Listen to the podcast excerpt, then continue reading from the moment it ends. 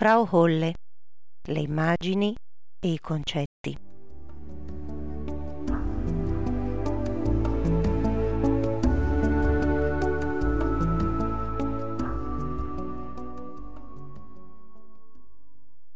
Abbiamo in questa fiaba l'anima luminosa e l'anima tenebrosa. L'anima umana che consegue una maggiore affinità con lo spirito e l'anima umana che subisce una maggiore affinità con ciò che è corporeo, con la natura, col tenebroso.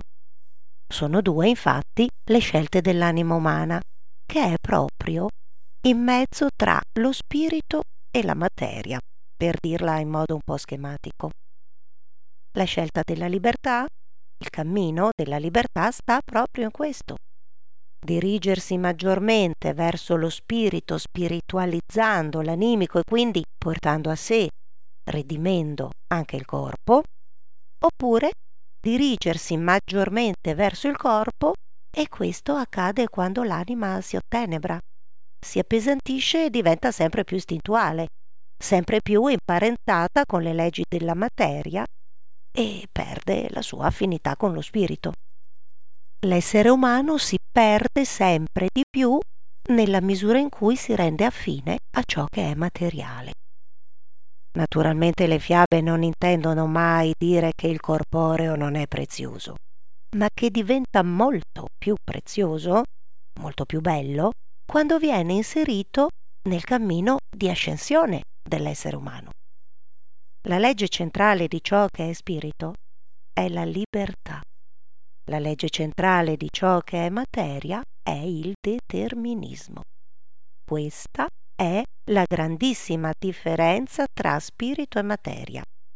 Non è che già in partenza si voglia dire lo spirito è bene, la materia è male. No, la materia non è cattiva. La materia non ha libertà. Questa è la differenza. La legge fondamentale della materia è il determinismo. Allora, un conto è fare del determinismo della materia il fondamento del cammino di libertà e un conto è abdicare alla forza della libertà dello spirito umano e ridursi alla materia. La materia come materia va benissimo perché deve essere una necessità determinata, ma l'uomo ridotto a materia non va bene perché nell'essere umano la materia deve essere il fondamento, la condizione per l'esercizio della libertà. Un'altra riflessione fondamentale è la differenza tra l'anima umana brutta e pigra e l'anima umana bella e diligente, solerte e laboriosa. Nell'anima bella e laboriosa vediamo la tradizione greca del kalos gagazos, del bello e del buono. La bellezza è la forza dell'armonia sapienziale. È il porsi dell'essere umano in armonia col cosmo e vedremo che si tratta dell'armonia karmica. La bontà e il dinamismo della forza di volontà è la capacità di prendere l'iniziativa, è l'essere attivi nel mondo.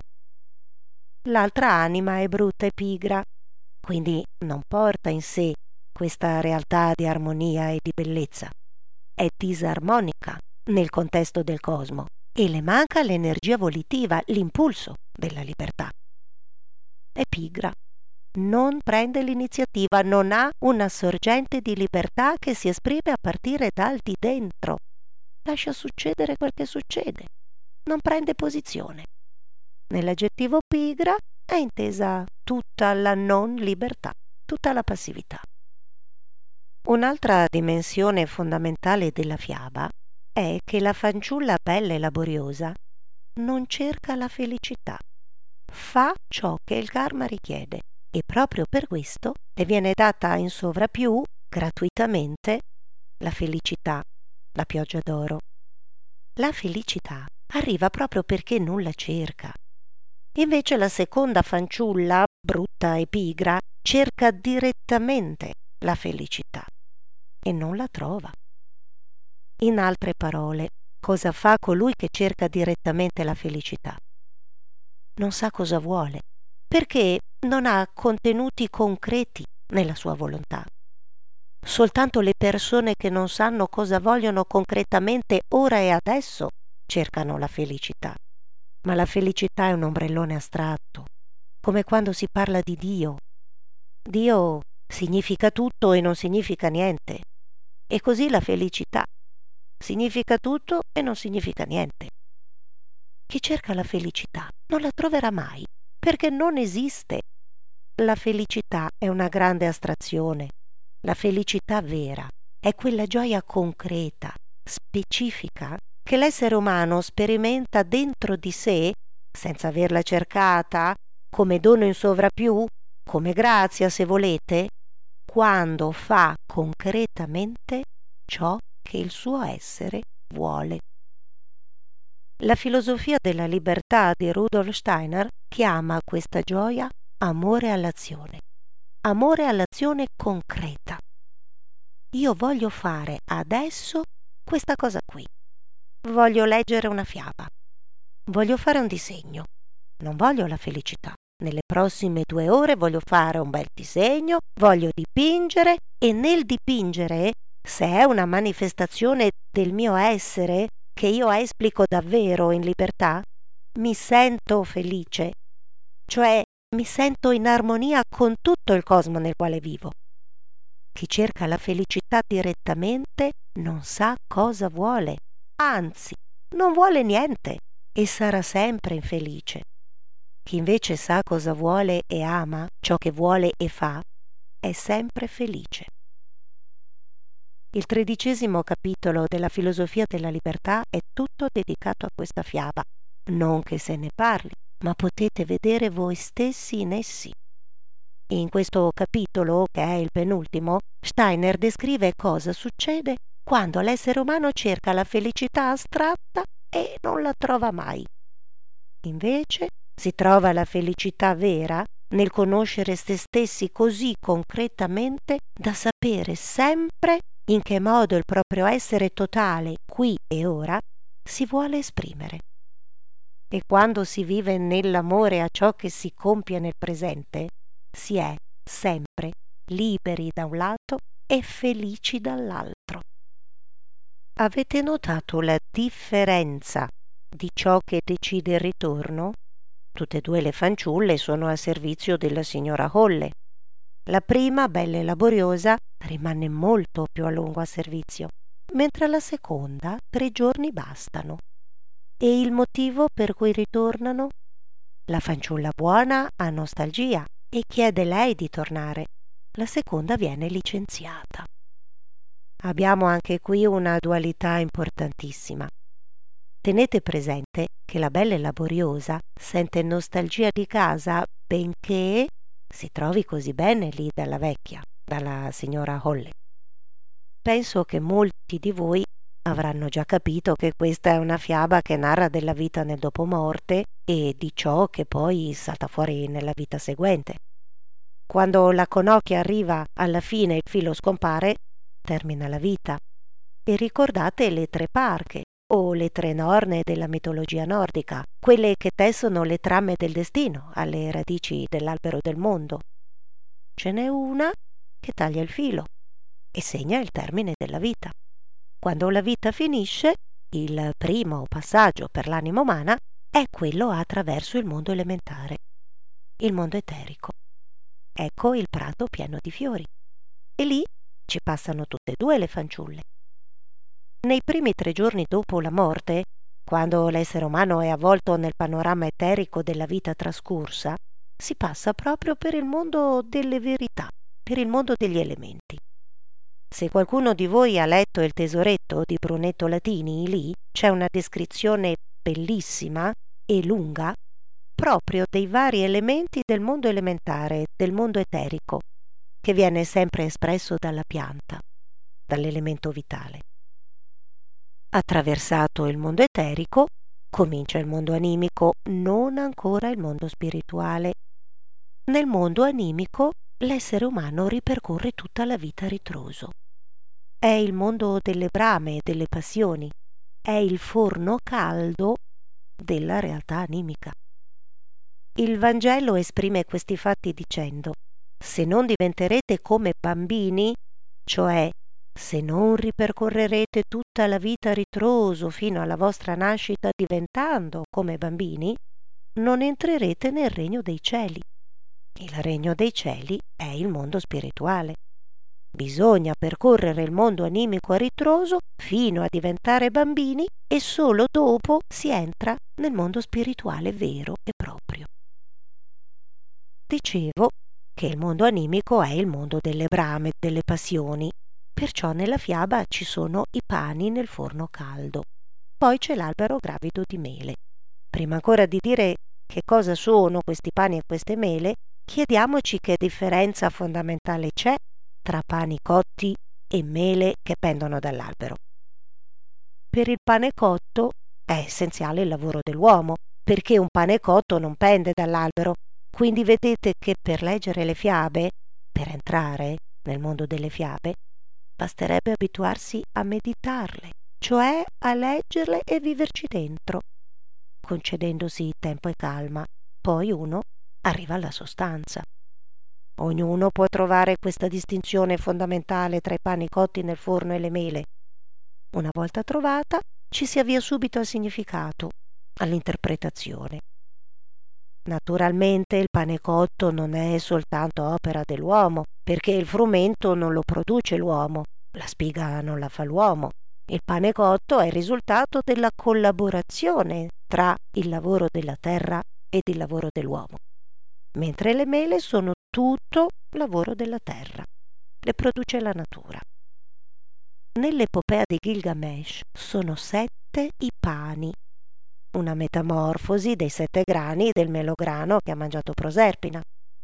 A Gilgamesh viene detto, se riesci a stare sveglio per sette giorni e sette notti, in altre parole, se riesci a congiungerti con le forze dei sette pianeti con la coscienza testa, cioè senza addormentarti, allora raggiungerai l'iniziazione che tu cerchi. Gilgamesh non ce la fa, si addormenta e la moglie ogni notte cuoce un pane. Alla fine ci sono sette pani cotti.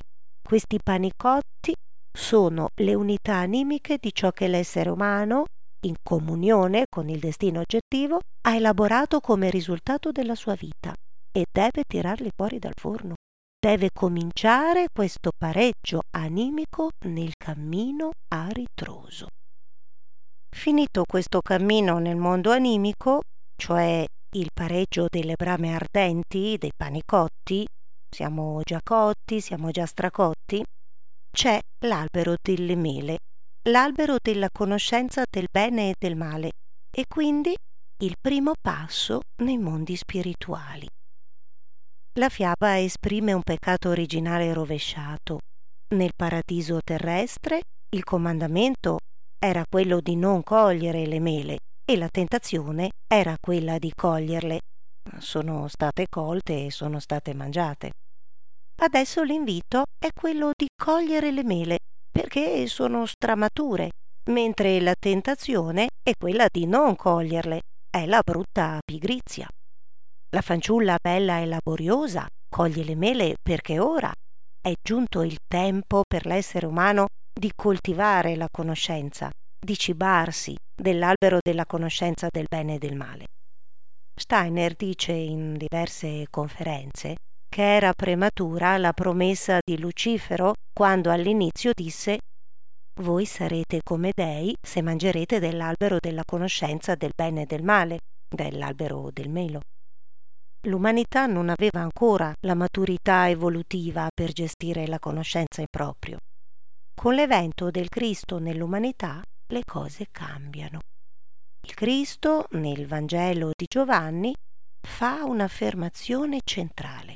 Voi siete dei. Neanche dice voi sarete come dei. No, dice proprio voi siete dei. Con l'impulso della libertà, con l'impulso dell'io sono, ciascuno di voi è in grado e deve farlo di cogliere dall'albero della conoscenza questi frutti per essere capace di conoscere in proprio il bene e il male. Questo lo rende un essere divino. Voi siete dei, in greco Zeoieste è l'affermazione che poi porta gli avversari a prendere il sopravvento e quindi a decidere di uccidere il Cristo Gesù, perché pensavano, eh, qui l'essere umano si arroga la divinità, ma l'essere umano è un essere divino se vuole, se si conquista la libertà e la usa. Allora, prima bisogna passare il mondo elementare, poi per il mondo dei pianeti, cioè il mondo animico, il mondo dei panicotti, e poi, attraversato il mondo delle mele, quindi della conoscenza, si entra nel mondo stellare, il mondo dello zodiaco. Nel mondo dello zodiaco c'è una specie di Plutone femminile, se vogliamo, la signora Holle, una variazione del tedesco Hölle, l'inferno, gli inferi. È interessantissimo come nelle lingue nordiche la parola hell oscilli tra il paradiso e l'inferno. Hell in inglese significa inferno e in tedesco significa luminoso. È il mistero degli opposti che si toccano. Ciò che è più profondo è più alto, ciò che è più alto è più profondo. Altus in latino significa sia profondo sia alto. Nella Divina Commedia più si va giù e più si va su. Si arriva giù in fondo all'inferno, al centro della terra, si continua ad andare giù e si arriva su. Più si va giù e più si arriva su. Questa signora Holle chiede all'anima umana bella e laboriosa di sprimacciare il letto con tanta energia che le piume volino per tutto il cosmo e cadano sulla terra come fiocchi di neve. I fiocchi di neve, che struttura cristallina hanno? Sempre esagonale. Non so se a voi è mai successo di vedere fotografati tutti i vari tipi, e sono centinaia, di fiocchi di neve. Alcuni hanno una struttura complessissima, ma sempre esagonale. In altre parole, la neve è proprio qualcosa che scende sulla terra portandovi la legge fondamentale di ciò che è più alto nel nostro cosmo. Quando nevica è come se le stelle cadessero sulla terra. E dice la signora Holle, tu devi imparare a dormire, a passare le notti in modo tale da congiungerti, inconsciamente ma realmente, con questi impulsi eccelsi dello zodiaco, così che, risvegliandoti e tornando sulla terra, porterai giù queste forze altissime e primigenie dell'evoluzione. Nevicherai il cielo più alto giù sulla terra, in modo che poi, nella coscienza diurna, continui ad esprimersi in te la forza celeste dell'armonia, perché tu sei bella, e dell'attività interiore, poiché tu sei laboriosa cosa significa in quanto esseri umani passare bene la giornata. Cosa significa che noi ci adoperiamo quando siamo svegli ad essere belli, cioè in armonia con il nostro destino, con il nostro karma, in armonia con tutte le persone e ad essere laboriosi, cioè pieni di attività libera. Significa che durante la notte ci congiungiamo così armonicamente, così creativamente con le scaturigini primigenie del divenire umano, che sono gli esseri più alti del nostro cosmo, da riportare, quando ci svegliamo, gli impulsi delle stelle che cadono, come fiocchi di neve. E dove viene detto che questo accade quando ci svegliamo? Nell'immagine dello spripacciare il letto quando si sprimaccia il letto? Alla mattina, quando ci si sveglia. Lo sprimacciare il letto è il risvegliarsi, è il riportare nella coscienza diurna gli impulsi delle stelle sulla terra. Piovono, cadono fiocchi di neve come cristalli nell'empireo trasparente che scende sulla terra. Sia fatta la tua volontà, la sapienza armoniosa del karma, la bimba bella, venga compiuta la bimba laboriosa. Come in cielo le stelle, così in terra i fiocchi di neve che cadono. Ecco l'armonia tra il cielo e la terra espressa nella fiaba in un modo così meraviglioso, con un linguaggio cristallino, semplice e profondissimo. Che cosa caratterizza questa anima umana, non disumana ma misura d'uomo? quest'anima che è buona perché è bella e laboriosa. Un tratto fondamentale è l'amore alla terra. Quest'anima ama la terra in un modo tale che quando si inserisce nel contesto del karma è piena di gioia e di laboriosità. Il fatto di pungersi e di perdere il sangue diventa proprio l'offerta di sé. Dare il sangue significa dare la vita. Quest'anima buona vive nella immolazione, nella dedizione di sé. È l'opposto dell'egoismo. L'altra è tutta nell'impulso dell'egoismo, vuole qualcosa per sé. Quando si tratta di fare qualcosa per gli altri, di dedicarsi, non fa nulla, è pigra, brutta non risplende neanche in bellezza. Quando invece si tratta di avere tutto l'oro per sé, allora mette in moto come in una caricatura tutto ciò che ha fatto l'altra per avere l'oro. Eh, abbiamo, è chiarissimo, nell'una l'impulso dell'egoismo e nell'altra l'impulso dell'amore. Se noi comprendessimo tutte le sfumature, ogni particolare delle tante immagini della fiaba, avremmo tantissimi elementi conoscitivi a livello di concetti se vogliamo conquistare il livello del concetto, avremmo nella figlia pigra e brutta un'anagrafe delle leggi dell'egoismo, del modo di funzionare dell'egoismo e avremmo in tutto ciò che avviene alla figlia bella e laboriosa tutte le leggi fondamentali dell'amore. Badate bene, senza condannare né l'uno né l'altro, perché a noi interessa la conoscenza oggettiva avremmo tutta una serie di elementi fondamentali, essenziali, perché ogni fiaba ha solo questo tipo di elementi. Ammennicoli non esistono, fronzoli non esistono. Se in una fiaba ci fosse un elemento di ridondanza, un di più, vorrebbe dire che è stato aggiunto, perché una fiaba vera non dice mai nulla di marginale.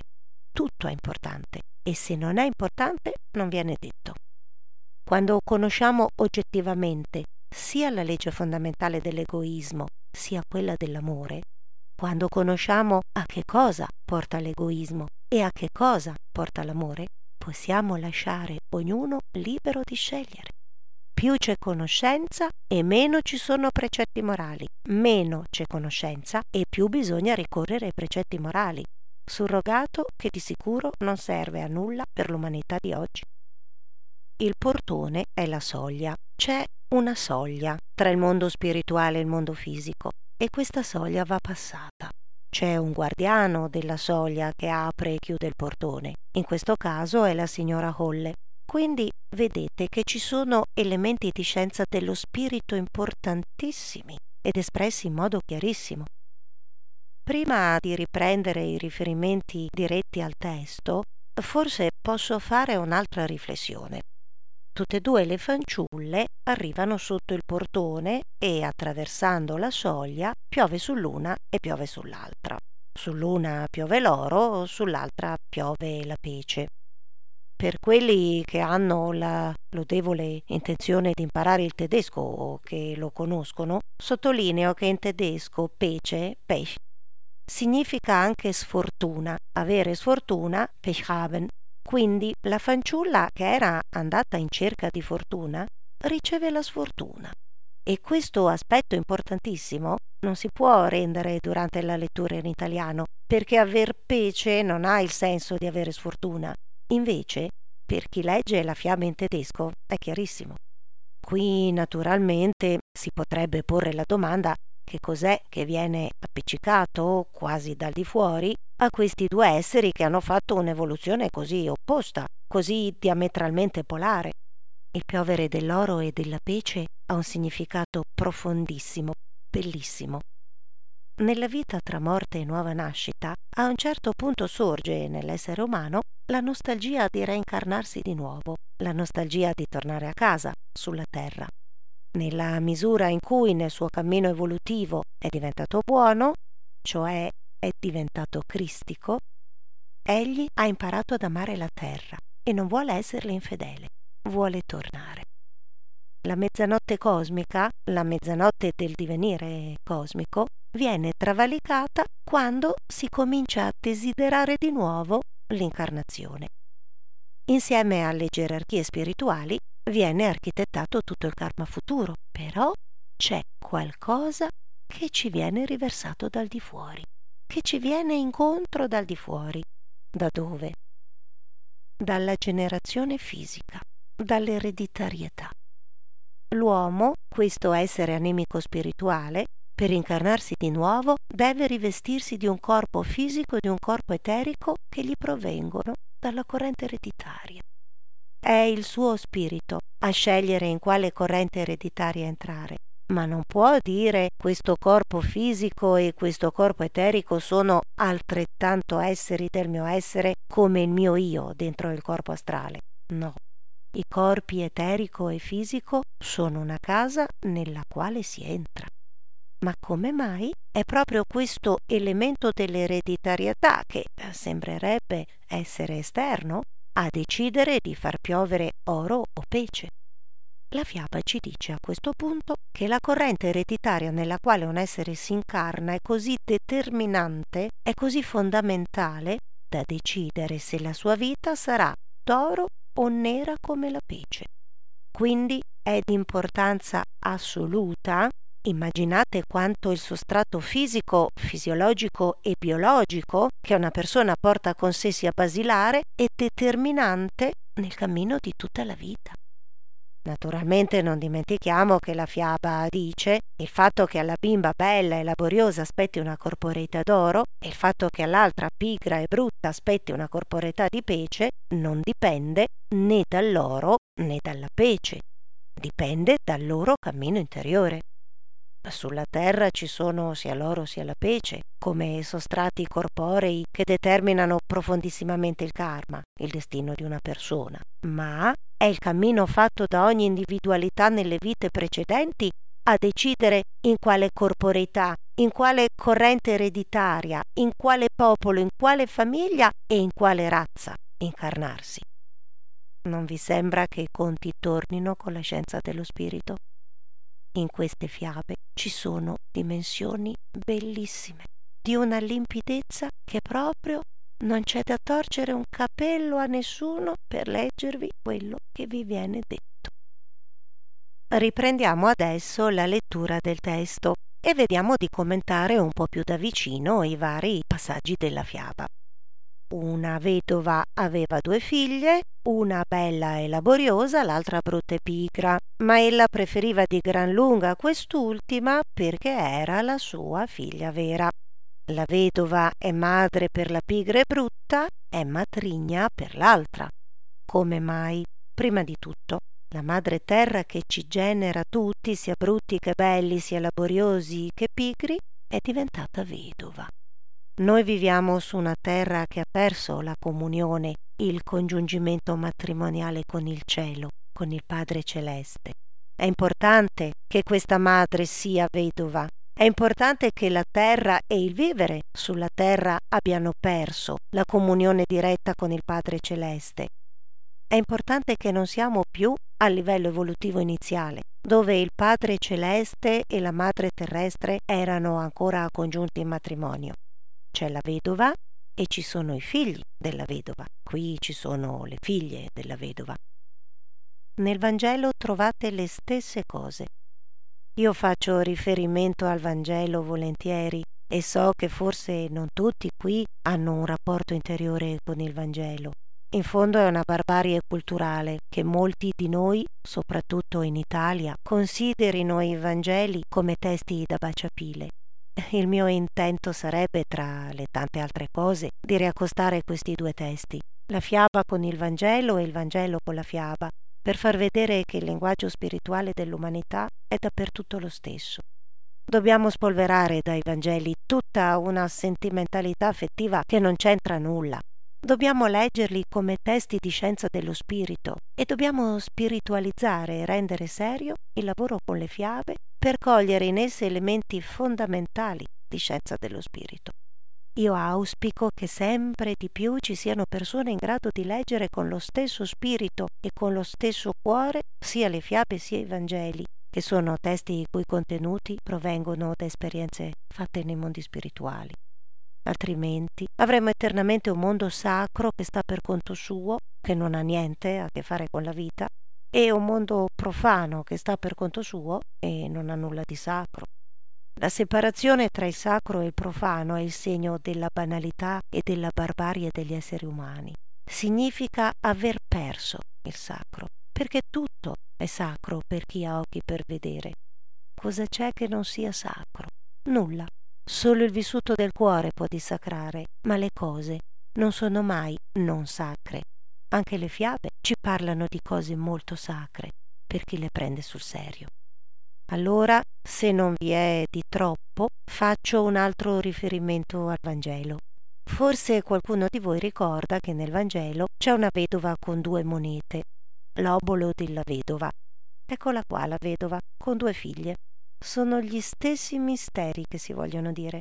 L'umanità, diventata vedova, è ora capace di generare da questa vedovanza soltanto due possibilità, quella positiva e quella negativa. La libertà ha due possibilità fondamentali, quella positiva e quella negativa. Ecco l'obolo della vedova e i due soldini. Nel Vangelo si parla di due soldini e non si specifica ulteriormente. Qui invece tutta la fiaba è fatta per specificare come sono fatti questi due soldini. Uno è d'oro, l'altro di pece, uno è lucente, l'altro è tenebroso. Come mai, chiedevo, la vedova è madre della pigra e brutta e invece è matrigna della bella e laboriosa. La terra, che è diventata vedova, ha perso la comunione con il cielo ed è chiaramente madre dell'anima non spirituale ed è matrigna dell'anima spirituale. Cosa significa matrigna? Significa che il padre è comune alle due figlie, ma non la madre, e questo naturalmente è molto bello.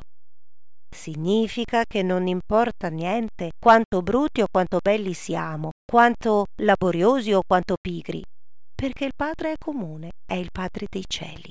Ma la madre può essere diversa. Per quelli pigri, la vedova è la madre vera, cioè quella che ha emesso direttamente le sue forze di pesantezza, di tenebrosità. Invece per quelli belli e laboriosi non è la madre vera, è la matrigna contro la quale bisogna lottare perché non ci vuole bene. I conti tornano, vedete, i conti tornano a tutti i livelli. Non c'è nella fiaba la madre della bimba bella e laboriosa, è la figlia del cielo. Decisivo è il fatto che proviene dal cielo, che è luminosa, perciò non c'è la madre nella fiaba. La madre non c'entra. Se la madre della buona fosse importante, comparirebbe nella fiaba. Ma non compare.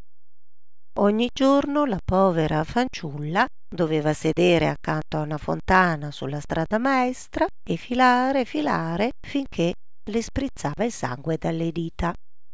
La fontana della vita, la fontana delle forze vitali, è sulla strada maestra. Perché? Perché il karma ci porta sempre sulla strada maestra dove ci passano accanto e quindi vengono a contatto con noi tutti gli esseri che appartengono al nostro karma. Ognuno di noi è sempre sulla strada maestra. Nessuno è in grado di sviare, di appartarsi, di andar via dalla strada maestra per evitare di incontrare certi esseri umani che non vorrebbe incontrare. No, gli incontri previsti nel nostro karma avvengono tutti. Siamo sempre sulla strada maestra, dove tutti passano senza problema. E su questa strada maestra filare, filare. Vedete che il karma, il filo del karma, la conocchia del karma, si intesse. Poi può saltar fuori un gomitolo tutto aggrovigliato o una bella conocchia tutta ordinata, a seconda di come si fila. Filare, filare, finché non le sprizzava il sangue dalle dita. Queste opere, questo operare del karma, questo dedicarsi al karma è pieno di amore. Quindi dà il suo sangue. Ecco l'impulso dell'amore. Un giorno che la conocchia era tutta insanguinata. Se la conocchia è tutta insanguinata, cosa vuol dire? Che la vita arriva al suo termine, cioè tutto il mistero del suo karma si è congiunto con l'impulso del cuore, con l'impulso dell'amore. Quindi ha espresso amore nella totalità del suo karma. Tutta la conocchia si è insanguinata. Tradotto significa la vita è finita. ella si chinò sulla fonte per lavarla. Ora bisogna morire, bisogna lavare, bisogna purificare tutto quello che è stato fatto. Lei non sa naturalmente come la conocchia verrà lavata, non sa come vanno le cose nell'aldilà, però sa che la vita è finita e adesso bisogna lavare. Ma la conocchia le scappò dalla mano e cadde nell'acqua. Ecco il passaggio dal karma terrestre al karma del dopomorte. Che significa che la conocchia le scappa di mano? Significa che fino a questo momento era nelle mie mani, quindi si poteva attribuire alla mia libertà quello che facevo. Ora l'esercizio della mia libertà termina, mi esce di mano. Con la morte l'essere umano termina l'esercizio della sua libertà e dopo la morte non c'è libertà, il fuso ci esce di mano. Sono immagini bellissime, sono immagini di una precisione che dà gioia al cuore. Le vedo così queste fiabe, sono una festa del cuore senza fine, sono di una bellezza, di uno splendore incredibili. La fanciulla non sa cosa significa tutto questo. Non sa, non conosce il destino della morte, non conosce il passaggio della soglia, non conosce il trapasso e quindi crede che la matrigna possa indicarle come deve ritrovare il fuso caduto nel pozzo. La terra è proprio ciò che lei deve lasciare, quindi mai più la terra sarà in grado di darle indicazioni su ciò che si deve fare quando si lascia il mondo terreno. È chiaro che la fanciulla si rivolge allo sportello sbagliato andando dalla matrigna. Piangendo corse dalla matrigna e le raccontò la disgrazia, ma quella la strapazzò e le disse con durezza se hai lasciato cadere la conocchia va a ripescarla. Invece di dire guarda che io non ci posso fare niente, mette la cosa come in una specie di castigo. Invece non è un castigo, è proprio la fortuna nella quale la bimba bella e laboriosa entrerà. La matrigna esprime in forma di castigo, va a ripescarla, ciò che invece è proprio la salvezza dell'essere umano che entra nel dopo morte. Lei vorrebbe farle aver paura di ciò che invece l'essere umano fa volentieri. Allora la fanciulla tornò alla fontana e non sapeva che fare, così nell'affanno ci saltò dentro. Ecco la morte, il tuffo nell'elemento acqueo, nell'eterico del dopo morte. Uscire dal corpo fisico è saltare il parapetto del pozzo. Il parapetto è come una piccola soglia, le immagini vanno pensate fino in fondo. Salta questo parapetto e quindi fuoriesce dalla soglia del corpo fisico. Il pozzo è una delle immagini del corpo fisico. Pensiamo al pozzo della Samaritana nel quarto capitolo del Vangelo di Giovanni, dove l'acqua è molto fonda. E questa per gli psicanalisti sarebbe una delle immagini più belle. L'acqua è talmente fonda in questo pozzo che l'essere umano non può attingerla direttamente, ha bisogno di un secchio, della corda e del secchio, quindi della mediazione per comprenderne la profondità. Il secchio era il rabbino che spiegava il Vecchio Testamento perché l'uomo ordinario non poteva comprenderne il significato. E in chiave moderna il secchio è lo psicanalista, colui che è in grado, se lavora bene, di far da tramite tra l'anima e questa profondità, tirarla su e quindi presentarla perché senza secchio e senza corda non si può. È troppo profondo, non si può andare giù. La fanciulla si tuffa in questa fontana, in questo pozzo. Smarrì i sensi. Ecco il lasciare il corpo fisico. Smarrì i sensi, rimasti là sulla terra. E quando ritornò in sé, si trovò in un bel prato dove splendeva il sole e c'erano fiori a migliaia. Ed ecco che qui siamo nel dopomorte, nel mondo eterico, nel mondo degli elementi. In un bel prato infatti cosa c'è? C'è la terra, c'è l'acqua, tutto l'elemento umorico, c'è l'elemento dell'aria, quindi astrale, nasce il colore dei fiori e c'è il calore del sole. Viene nominato il sole espressamente, quindi terra, acqua, aria e calore. Ecco il mondo degli elementi in pochissime parole, in un modo bellissimo, con immagini che sono molto precise, direi quasi scientifiche. Si camminò per il prato. Questo mondo degli elementi bisogna attraversarlo, bisogna passarci dentro, non soltanto guardarlo, non soltanto prenderne notizie dal di fuori, bisogna attraversarlo. E soltanto quando lo si attraversa si arriva dall'altra parte. Dall'altra parte troviamo un forno, troviamo il mondo dell'anima che arde e giunse a un forno pieno di pane.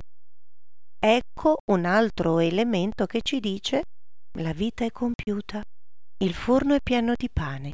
Tutto il mondo animico, il mondo delle brame, delle passioni, il mondo delle simpatie e delle antipatie. Ora, in questo mondo del forno, i pani dicono tiraci fuori da questo calore che non sopportiamo più, perché siamo già cotti.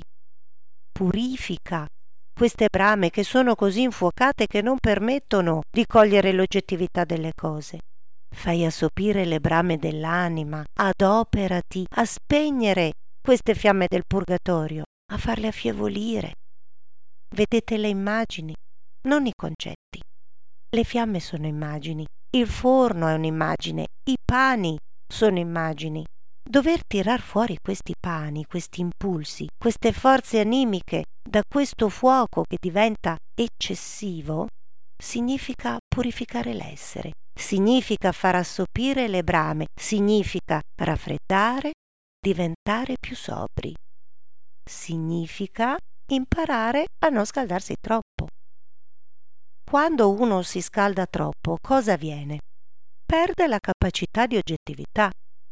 In tutte le lingue ci sono immagini di questo eccessivo riscaldamento animico che obnubila, che ottenebra l'oggettività dello spirito. Allora bisogna ripercorrere tutta la vita a ritroso, dalla morte alla nascita, e per un tempo che corrisponde a un terzo della vita vissuta, come è descritto dalla scienza dello spirito per purificare, per gettare acqua su queste fiamme del purgatorio. Bisogna farle affievolire, perché se continuano nel loro calore infiammante a lampeggiare, l'essere umano non sarà in grado di conseguire la conoscenza spirituale oggettiva. Per questo tipo di conoscenza ci vuole pacatezza d'animo. Bisogna essere spassionati. Pacatezza e spassionatezza sono le fiamme sedate attenuate. Ma il pane gridò Ah, tirami fuori, tirami fuori, altrimenti brucio. Eh, se no brucio, divento tutto anima, solo anima, e lo spirito è perduto. Un essere umano che brucia è solo anima, dove non c'è l'elemento dello spirito che porta calma, che porta spassionatezza, si brucia. Bellissima immagine sono cotto da un pezzo. Quando l'anima si rende conto dei tesori dello spirito, si accorge sempre di aver aspettato troppo a lungo. Sono cotto da un pezzo vuol dire ma come ho potuto per tanto tempo non rendermi conto? Questa è l'esperienza dell'anima che scopre lo spirito. In italiano abbiamo un bellissimo esempio di cottura animica quando uno prende una cotta, perché diciamo ho preso una cotta come mai questa immagine? È un'immagine che calza, perché c'è un tale innalzarsi di fiamme animiche che bruciano che non ci si può far nulla. È un incendio. Sono cotto da un pezzo. Ho preso una cotta. Allora ella si accostò con la pala e uno dopo l'altro tirò fuori tutti i pani. Ecco il purgatorio. Bisogna tirar fuori tutti i pani, fuori dal fuoco, e metterli all'aria un pochino più fresca. Poi andò avanti e giunse ad un albero carico di mele che le gridò. L'albero del paradiso. Pensate agli ultimi sei canti del Purgatorio di Dante, sei canti interi dove secondo me c'è tutto il cosmo, ci sono simboli cosmici che in fondo la letteratura ordinaria non è in grado di sceverare nelle dimensioni più decisive. Sono canti che senza una scienza dello spirito vera e propria, quindi senza conoscenze precise, non si possono comprendere. È davvero un tutto cosmico e, naturalmente, nel paradiso terrestre uno degli elementi più fondamentali è proprio l'albero della conoscenza del bene e del male, l'albero della vita. Quindi, alla fine del purgatorio, in che cosa consiste l'apogeo della purificazione interiore? Consiste nel ritornare conoscitivamente ai primordi del divenire umano per comprendere il significato dell'albero della vita e dell'albero della conoscenza. Qui abbiamo l'albero della vita ormai con le mele mature. Potremmo dire che la differenza tra l'albero della vita ai tempi di Adamo ed Eva e l'albero della vita ai tempi della signora Holle sta in questo, che i pasticci non sono successi per il fatto di aver mangiato la mela, ma perché la mela era acerba. Questa è la differenza. La mela era prematura. E qui viene detto, scuotimi, scuotimi, noi mele siamo tutte mature. Siamo già stramature, sono duemila anni che c'è l'impulso della libertà. Sono duemila anni che c'è l'impulso della conoscenza propria nell'umanità. Ed è ora che cogliamo questi frutti dell'albero della conoscenza. Ora sono stramaturi. Vogliamo svegliarci sì o no? Vedete l'urgenza che c'è in queste fiabe. Siamo stramature. L'impulso della libertà è già lì da molto tempo. Coglici, coglici. Cogli la conoscenza spirituale. Attiva nel tuo essere quel che c'è di più alto. L'albero della conoscenza è qui, le mele sono qui, sono tutte pronte, tantissime. Mancano gli esseri umani che le colgano. La prima fanciulla le coglierà, ma l'altra dirà ma che bella idea, così mi cadono in testa. Ciò che per l'una è conoscenza spirituale, per l'altra sono colpi di testa. Ho avuto un colpo in testa? non vale soltanto per i giocatori di calcio, ma perché diventano colpi in testa. Perché nella vita, per tutta una vita, quest'anima brutta e pigra non ha mai generato in sé ciò che è sovranamente umano della conoscenza e della volontà, il pensare puro, che è pura attività libera, e gli impulsi propri, individuali, liberi. La seconda fanciulla non ha vissuto la libertà né dal lato del pensare né dal lato del volere. Non è diventata né bella né laboriosa e quindi si trova di fronte a questo albero della conoscenza come a un impulso che non soltanto le è estraneo, ma che considera dannoso. Gli picchia in testa, gli rompe la testa. Di gente che legge Steiner e dice mi rompe la testa ce n'è, che sta davanti alla scienza dello spirito come a un albero di cui ha paura, non sia mai che le mele mi caschino in testa. Ma Steiner non è fatto per picchiarci la testa, è fatto perché noi stessi, con forza nostra, cogliamo queste mele e ne facciamo un mucchio, come la fanciulla bella e laboriosa. A cosa servirebbero i contenuti di conoscenza se fossero tutti dispersi, se non avessero nessun rapporto gli uni con gli altri? La conoscenza diventa vera conoscenza quando unifica. Questo mucchio, dove tutte le mele hanno un rapporto le une con le altre, è la sapienza cosmica unitaria dove tutto ha un rapporto con tutto. Allora è vera conoscenza, perché se le mele cadessero tutte disperse e non vedessi nessun nesso, chi è che ne farebbe un'unità?